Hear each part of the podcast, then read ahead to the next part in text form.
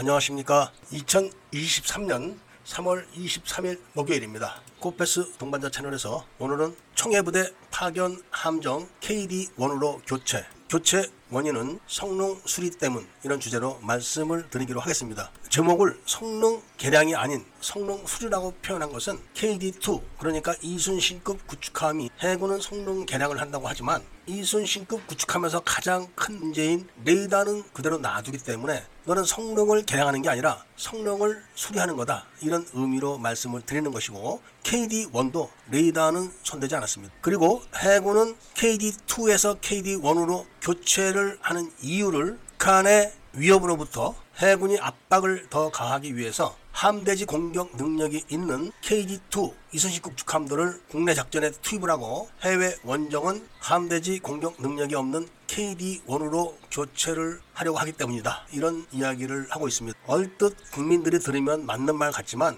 그런 게 아니라 광개토 대항급 구축함 세척은 성능 개량이 이미 끝났습니다. 그리고 지금부터는 KD2 그러니까 이순신급 구축함 6척이 성능 수리를 해야 되는 시간이 왔기 때문에 그런 겁니다. 현재 이순신급 구축함들은 작전을 뛸 수 없을 정도로 하루에 여러 번씩 함정에 있는 시스템이 shutdown이 된다고 합니다. 오래됐습니다. 그것도. 그런데 그것은 광개토 대왕급도 마찬가지지만 성능 개량을 해보니까 좀 쓸만하다 이겁니다. 그리고 광개토 대왕급은 대우 해양에서 엑스레이 검사를 다 했을 때도 용골에는 아무 이상이 없었다고 합니다. 그러니까 더 오래 사용할 수 있다 이런 이야기죠. 그러니까 KD2 이순신급 구축함도 일단 전투 체계와 구형 컴퓨터 시스템들을 다 교체를 하게 되면은 작전 중에 shutdown되는 일은 없을 겁니다. 일단 그것만 해도 크게 위안이 되는 정도로 성능이 개선되는 겁니다. 그리고 대잠 능력을 국산 대잠 시스템들로 다 교체를 해서 성능을 높이는 거죠. 여기까지만 해도 훌륭하게 개선을 하는 겁니다.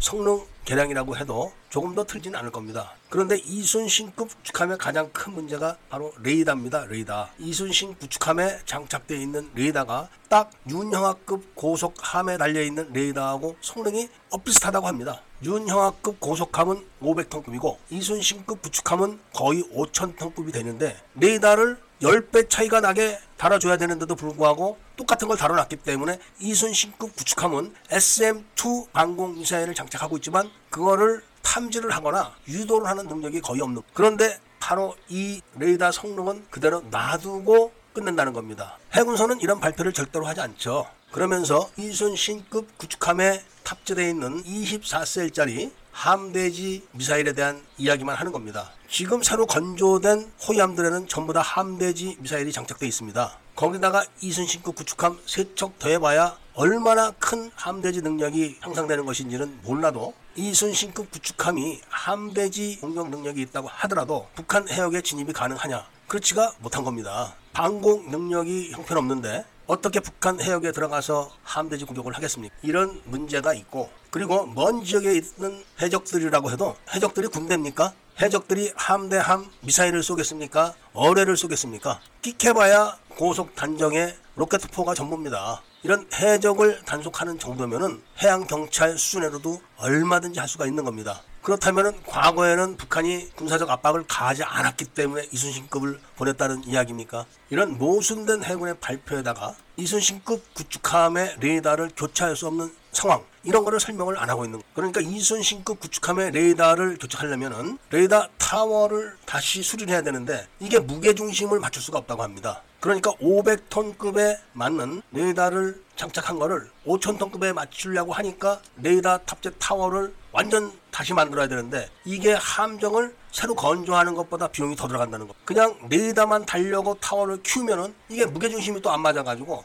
전체를 손을 봐야 되기 때문에 그렇다는 겁니다. 그래도 어찌되었던 간에 한국 해군의 주요 전력인 이순신급 구축함을 해경이 할 수 있는 해적 잡는 데 보냈다는 거를 다시 한국 해역에 작전 배치를 한다는 것은 잘한 겁니다. 일단은 광개토 대항급 구축함은 일단 순항 훈련까지 다 소화를 했기 때문에 원양 항해에는 문제가 없습니다. 그리고 나름대로 개함 방공 능력이 있어서 원양 작전에 투입을 해도 위험성은 거의 없다고 합니다. 앞으로 광개토 대항급 구축함들이 아덴만 작전을 잘 수행할 수 있기를 바라면서 오늘 이야기를 마치고자 합니다. 애국 시민분들과 밀매분들께서는 구독을 꼭 좀 해주시고 좋아요와 알림 설정을 부탁드리면서 이야기를 들어주신 데 대해서 감사드립니다.